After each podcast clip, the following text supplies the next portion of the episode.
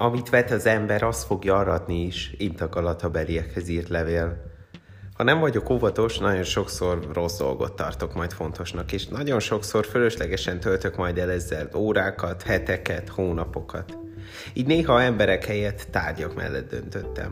Vagy a belső életem, az Istennel való kapcsolatom elhanyagoltam, de kívülről teljesen jól néztem ki vagy gyakran elhiszem, hogy akkor leszek boldog, ha jól érzem magam.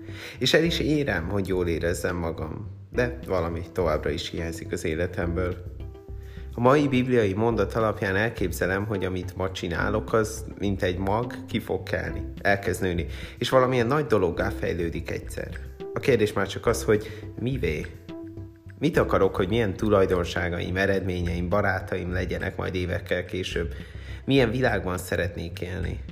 És mit tehetek ezért ma? Ezeket nem biztos, hogy már ma megláthatom, de már ma elültethetem őket, a jövőm magjait. Imádkozok egy barátomért, hogy a lehető legjobban alakuljon a mostani hete.